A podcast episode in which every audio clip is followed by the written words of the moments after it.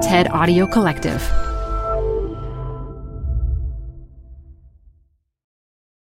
Hi, I'm Debbie Millman. Canva is great for designing visual content for work, no matter what industry or department you work in. Now, your next presentation with Canva Presentations. Start with a professionally designed template and use it as a springboard for your design. It's a serious time saver. Time to present but can't be there in person? Enter Canva Talking Presentations. Record yourself presenting and add your talking head to your slides so your audience can watch your perfected presentation anywhere, anytime. Start designing today at canva.com. Designed for work. This episode is brought to you by Progressive. Most of you aren't just listening right now. You're driving, cleaning, and even exercising. But what if you could be saving money by switching to Progressive? Drivers who save by switching save nearly $750 on average, and auto customers qualify for an average of seven discounts. Multitask right now. Quote today at progressive.com. Progressive Casualty Insurance Company and Affiliates. National average 12 month savings of $744 by new customers surveyed who saved with Progressive between June 2022 and May 2023. Potential savings will vary. Discounts not available in all states and situations.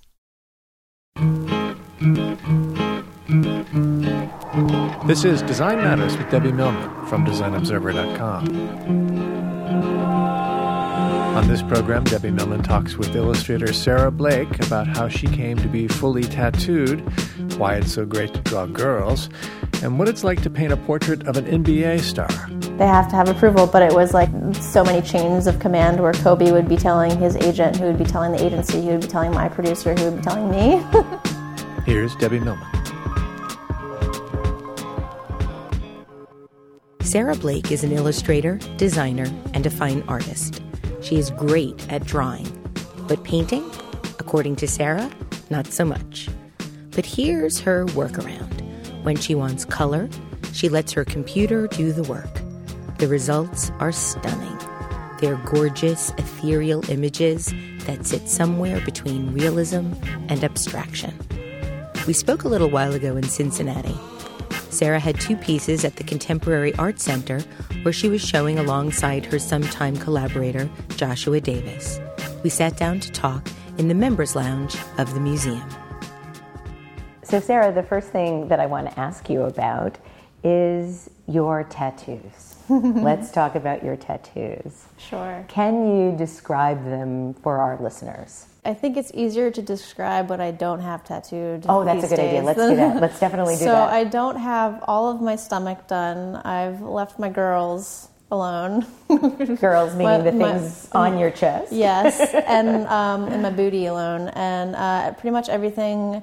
I actually don't have my the tops of my feet tattooed either. Um, and I'm leaving my face alone. But um, everything else is pretty much tattooed, and uh, I just sort of been filling in the white space gradually the past couple years. Um, I started when I was 18, and I'm like a go big or go home kind of girl. So my first, very first tattoo was a little Celtic knot on my shoulder, which within a month turned into my entire back. Um, and I've since had that entire thing removed. But um, and what made you decide to remove it? Um, after I got good tattoos, I just I think I was infatuated with the whole culture of um, putting art on your skin and having it live forever and having it change with your body and having it have this sort of story that lived on with you. But right after my back piece, which was just all terrible black tribal work, um, my next piece was by Steve Boltz, who now does all my tattoos. Now I, I really only have tattoos by Steve Boltz. And he was like, Well, what do you want? And I'm like, I, I don't really even know subject matter wise. I don't know color wise. Um, why don't you, you just, knew do... that you wanted it? Yeah, I was like, Why don't you just do whatever you want? He's like, Well, where do you want it? I was like, Somewhere on my arm. He was like, What about a sleeve? And that was my entire right arm was my next tattoo. And what kind of a story do you think it tells about who you are? I actually prefer just to keep them for aesthetic value only. They're they're purely decorative to me, and uh, I, I, on my finger actually I have one tattoo that says uh, PMA for positive mental attitude, which is something I like to just have in front of me for a reminder when I'm I'm working. And then um, I have my favorite E. Cummings poem on my wrist. What is that? Can you read it?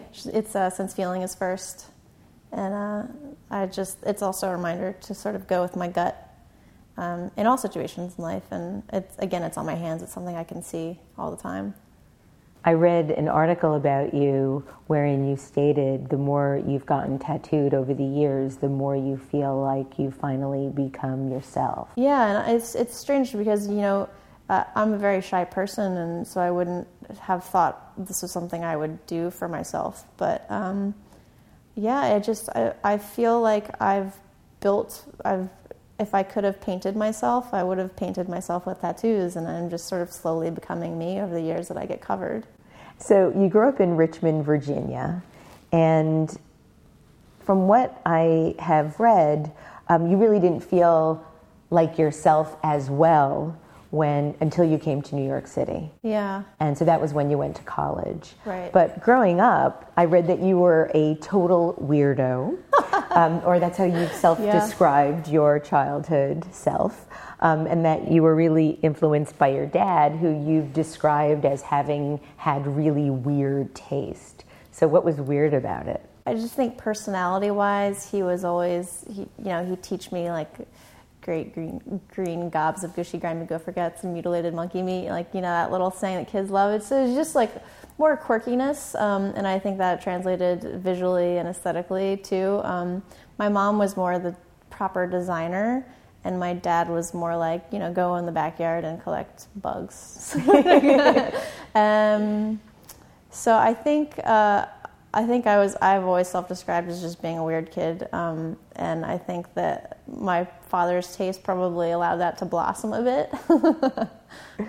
so, did you? You always were making things. I read that you made a fort behind a Christmas tree, and you were always creating all sorts of drawings, and you were obsessed with wolves. And so, did you always know from the very beginning of your memory that you wanted to be? a creative person and live a creative life and create for a living? Always, yeah. Um, I didn't know how that would translate into a job, and I didn't know as far as being out of college. Um, but I, all I knew was I wanted to make stuff, whether it was out of Play-Doh or clay or you know, you know, drawing supplies or bugs. I didn't know, but I just always wanted. That was it's it's almost felt like an sort of an existential thing where I don't know that I really exist unless I'm making something physical with my hands that has a life outside of me making it and touching it, and then it just goes somewhere. And um, that makes me feel comforted in some way. I understand you have a very special degree from NYU where you went to undergraduate school. It is special, but it's a pure accident. basically, what happened is I, I had um, two main interests in high school. Um, one was creative writing. I thought maybe I could be a, re- a, writer and create things that way, or a visual artist. And um, and the school at um, New York University, University called Gallatin School of Individualized Study was the only place I could find in the handbook that would allow a double major in creative writing and studio art. So it gave me exactly what I was looking for, and I, I adored school. Now, I read that during that time that you felt that you didn't have a style or a real focus other than mm-hmm. drawing and that you felt you were a terrible painter, mm-hmm. a pretty terrible and contrived photographer, mm-hmm. and an equally crappy sculptor. That's probably a direct quote, yes. and that it wasn't until the year after graduating that you really felt that you came into your own stylistically. Yes. So, so what happened for you to come into your own style, mm-hmm. and how did you identify that that was the kind of work that you wanted to continue to pursue? Um, I just sort of pulled out a blank sheet of paper. It was like, I'm just, this is going to be a throwaway piece, no expectations, and I'm just going to draw a portrait of my sister.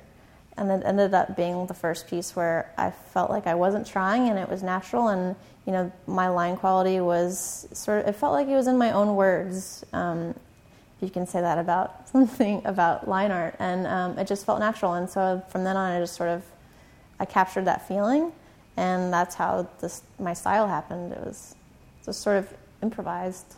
So I, I've read that you've described it as hybrid art, using both traditional and digital methods. So you initially draw everything by hand, mm-hmm. and then do you scan that into your computer and then create layers of color and additional layers of line in that? How do you, Yes. how is, is that's how, exactly how you do exactly. it? Um, wow. Yeah, you got it. yeah, I, I think it came about um, a couple ways. Um, first, being I'm, I'm not a good painter. Um, I've never been good at it. I use paint for texture only, not to um, you know uh, really capture a subject matter.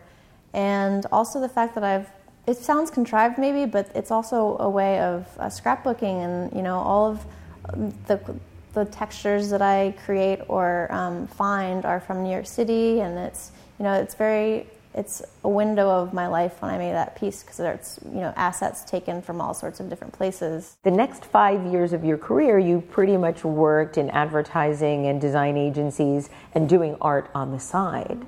Um, so, what kind of work were you doing in advertising, in the advertising and design agencies that you were working for? I originally started uh, working with Engine Three, and I was doing um, was doing a lot of like retouching and scanning for um, yeah, uh, you know models would send in tear sheets, and they'd want them in their portfolio site, and it was really just pr- high production work and. Um, and nothing really that creative. And then I, from there, I went on to work for a very small interactive shop called um, Hudson Union, and it's it's terrifying to think about it now, but I was learning everything on the job. I remember having to my my boss gave me an assignment the first day to you know make a design based on the wireframes, and I didn't know what wireframes were, and I had to Google it at the job, um, and uh, And then do it. and then the do job. it. Google somehow- instructions on the uh, side. I don't know how on earth I managed to, you know, have jobs that lasted years based on being predominantly self-taught. But um, I, I think lots of people do that.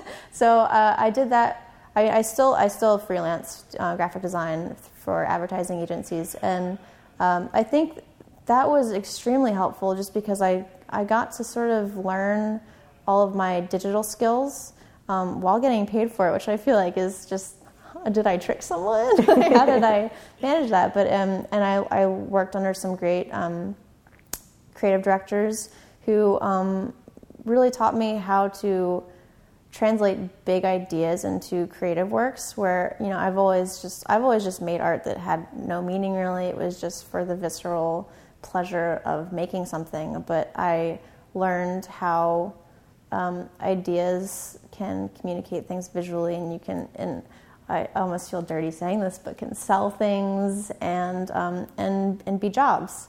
Um, so I learned a lot of that through through agencies So, what gave you the courage to go from making art on the side to being able to say, I'm going to make art front and center, and that's going to be what I do for my living? Um, I think it was. I think I always wanted to do that. I think it was a matter of creating enough work um, where you had something to show for your your style, and you had a big enough portfolio that your clients could have confidence in what you were going to make for them. If you don't have enough consistency, I think it's it's harder to Scary for them. yeah. Um, and I think also, uh, you know, being able to pay rent more than a month in advance is pretty key when you live in New York City. It's tough. And, um, and just, I had a lot of support. You know, I had mentors like Joshua, um, who's I'm doing the collaboration with here, um, was incredibly supportive. My parents, um, I just had a lot of those positive voices of my friends and family. That I think that was pretty key. Well, let's talk about some of the collaborations. I understand that your first outreach to Joshua Davis, your, I guess, unofficial mentor, Yeah. would that be fair to describe him that way? Um, was an email. You just sent him an email. Yeah. So, what was it about your email that piqued his attention? I'm sure he must get thousands of emails. Yeah, I still I'm still baffled by that one. I um, but I I Did really he see a kindred spirit in you? I think so. I think it was like the way I think I had put something in my email about the way I worked, and I attached a couple images. And to this day, I'm not quite sure why he took interest in me, but um, he's he told me at least that he um, really liked my work and invited me out to his studio. And I remember um, having zero time and being like, I'm going to not sleep and figure out a way to get all my work done, and because there's no way that I could ever pass up an invitation to go to Josh's studio.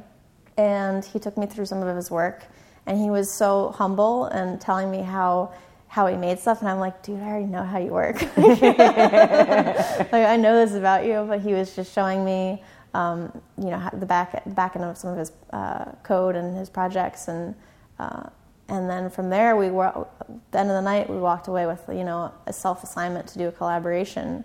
And what was that? And this was I sent him a bunch of images of sea life, sea creatures, and uh, it took us quite a while to actually connect on it, but he ended up using some coral and uh, and making he made like six or so pieces of the coral in these amazing scaly dragon forms, and uh, and then compiled them into one piece. And I just I still can't believe that we've collaborated, but you know that's four years four years ago, and since then we've you know hung out you know countless times and worked on other projects together, and yeah, Josh has been really encouraging.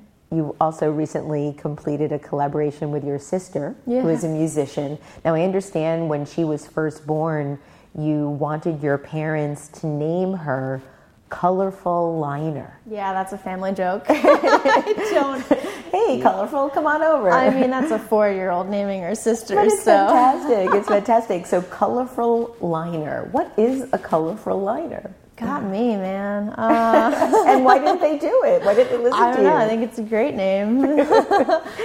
so talk about the collaboration. She's your Um, younger sister by four years. Younger sister, and she's uh, she's very shy as well, but she's more shy because she's younger, I think.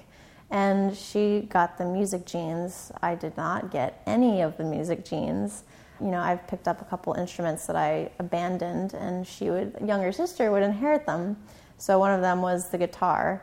And she got really good at the guitar, but no one in my family knew because she would play so secretively. So, you know, I left for uh, NYU when I was 18, and then she left the house, you know, four years later. So it was like this eight year gap of me being in school, and then she's in school directly after. I remember uh, pretty recently, she sent me some, um, we were just chatting on um, iChat, and she was like, hey, I wrote these songs or me and I played them and I couldn't I didn't even recognize her voice because I'd never heard her play like that just her. And um, and I was amazed and proud and all that but she's so shy that I could never be like you gotta make a CD you gotta play in coffee shops. So um, it just so happened that I had a, a client job and they were asking me to send them samples of musicians that were probably not that well known or were just breaking and I did. I found I sent a couple, you know, people that I found on YouTube that had really been enjoying. But I was also like, I have, to, you know, I couldn't be doing this assignment if I didn't also throw in my sister. Um, I'm I'm really inspired by her, and here are some of her tracks. And they love the idea of a sister collaboration. And I am a huge fan of my own sister, which is pretty cool. And they they ended up doing the project with um, me doing art inspired by my sister's piece of music. And where could our listeners go and see and listen to this piece? Uh, Sac Roots. It's um, it's just Sara and Emily Blake, and the print is Treehouse. And so you have your own company now. And so when you go to your website, which is called Hello Zso, the Zso is spelled Z S O. And I read that you use those letters because aesthetically and phonetically you found them beautiful. Yes. Is there any other connotation about the Z, the S, and the O beyond the beauty of those letters? Well, I think I liked how uh, they come together, and the Z and the S make an upside down heart. Um, I think that love makes the world go round. It's so hippy dippy, but um, I read a, a marvelous quote that I think is very pertinent to this part of the conversation. And, and you say that all I know is that without loving something or someone else, I have a really hard time getting up in the morning. Love is the greatest motivation for being alive. that would summarize it. Yeah, that's So the Z and the S make, an, make a heart. Yes. And then the significance of the O? I don't know. I think it's um, just it kind of symbolizes the universe. I um, I have a this hunch that I think everything. I believe in karma, I guess, and um, I believe things all come full circle. And so it was just sort of a nice vowel to tack on to the end. And I, I created this moniker just because I, when I was starting out, I didn't know what I was setting out to do or what I wanted to make, even. So it was, I sort of liked either being a company or being an, some sort of entity or maybe being a guy. You know, no one, no one really quite knew what it was, and so I liked that freedom to be invisible. Let's talk about failure because failure seems to be a recurring theme, not only in the pieces that I've read about you um, in in various places online, but also it's a significant part of a presentation that you give. Um, you talk about failure being the only option. Yes. So, can you elaborate? I think that I'm just a person that always learns everything the hard way, whether it's art related or not. And um, I think that I've taught myself how to paint and draw, or I wouldn't, I shouldn't even say paint still, because I still don't know how to paint. but uh, I, I think that some of my happiest accidents, for things that I, I liked enough, were uh, through doing some, not following a sketch or um, or you know thinking that I'd messed up a piece and then once I get it scanned in I realize that it's actually quite perfect. I like happy accidents. Um, I like elements of surprise. I, I just also think failure is is freeing because it means you don't if you if you allow yourself to fail it means you don't have expectations and that means you can exceed any, any expectations you would have originally come up for yourself. Do you ever feel despair in failing? I feel fear, but not despair.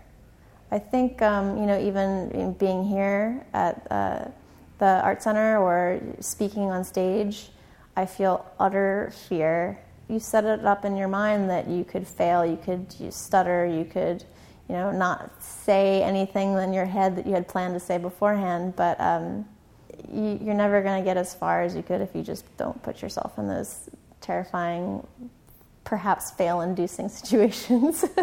Well, when you're when you're doing a talk, you know that there's a beginning and an end. So even if you are failing miserably or beautifully, you know that there's sort of an expiration date to the experience. You can only fail for an hour.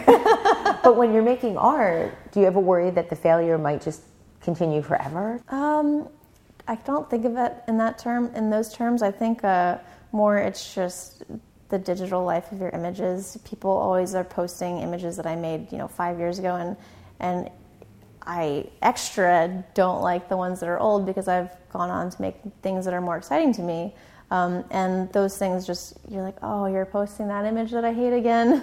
and I think that's just you know that's everybody that makes images. Yeah. You just get sick of your own work to different extents. Um, yeah, you can't kill you can't kill your stuff on Google. Has a very long memory.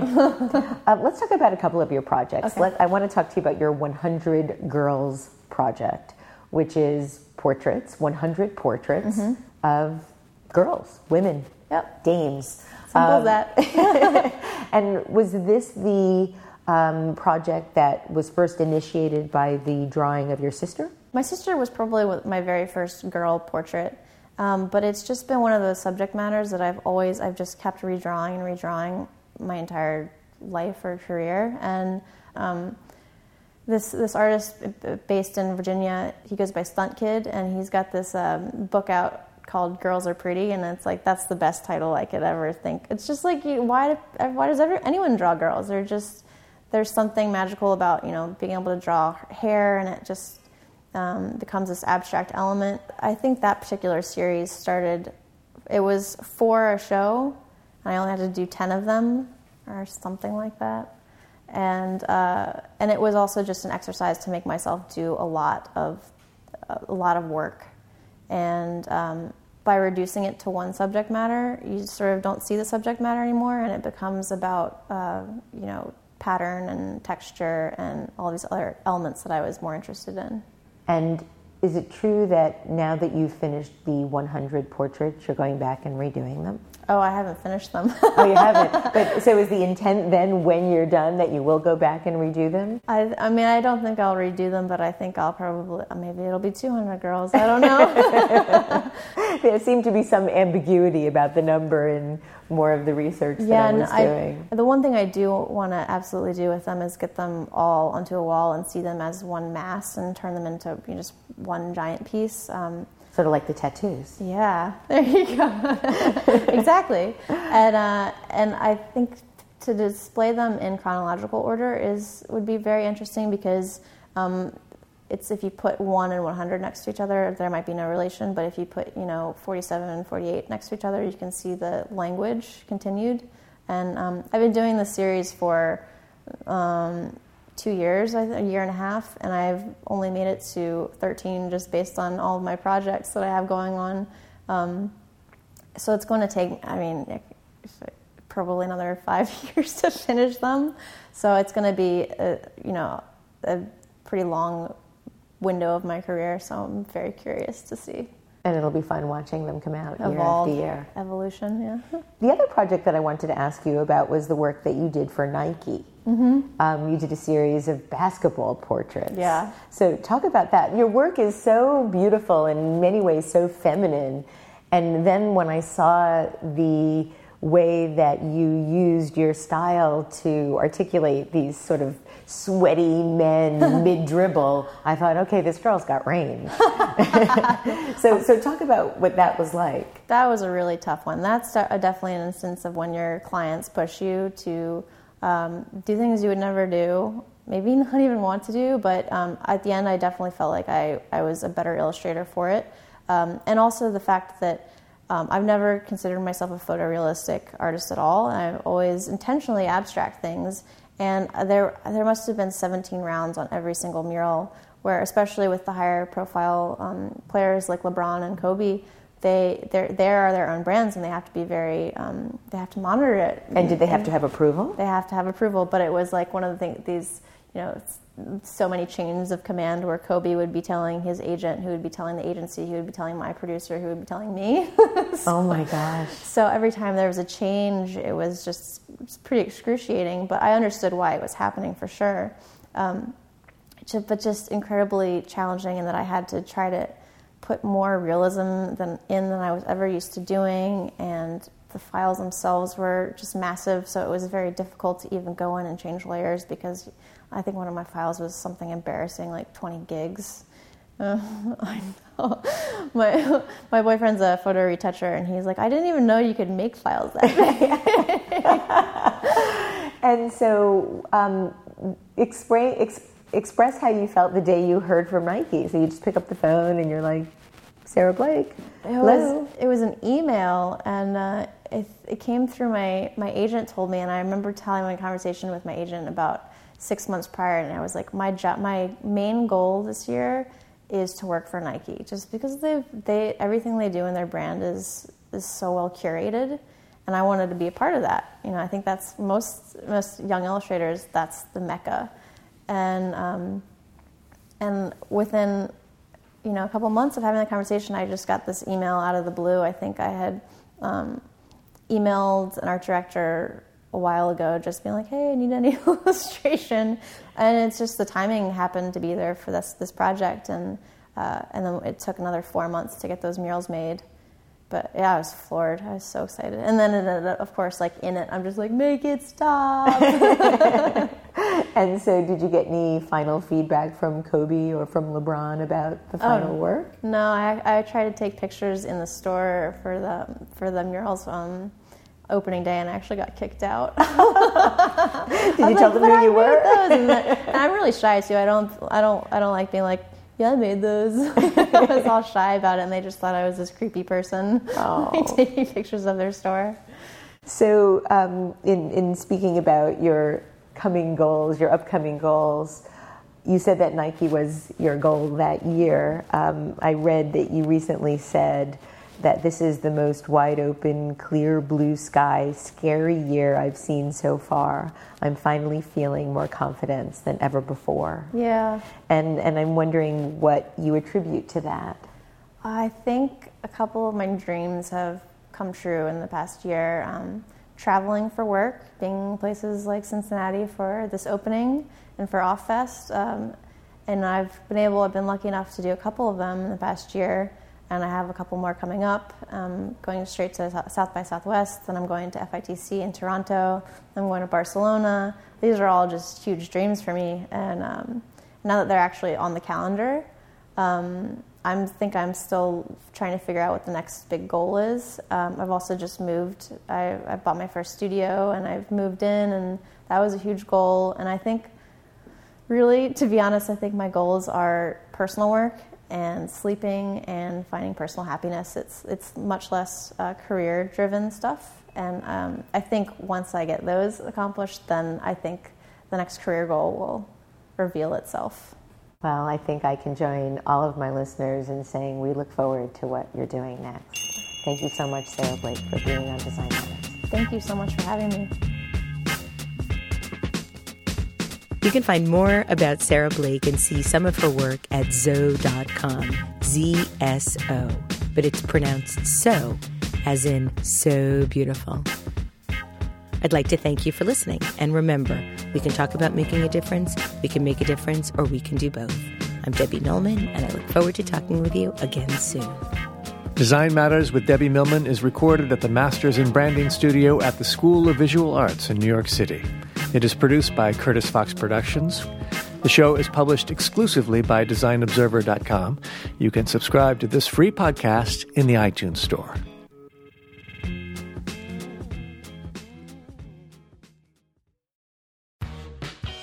You're growing a business and you can't afford to slow down. If anything, you could probably use a few more hours in the day. That's why the most successful growing businesses are working together in Slack. Slack is where work happens, with all your people, data, and information in one AI powered place. Start a call instantly in huddles and ditch cumbersome calendar invites. Or build an automation with Workflow Builder to take routine tasks off your plate, no coding required. Grow your business in Slack.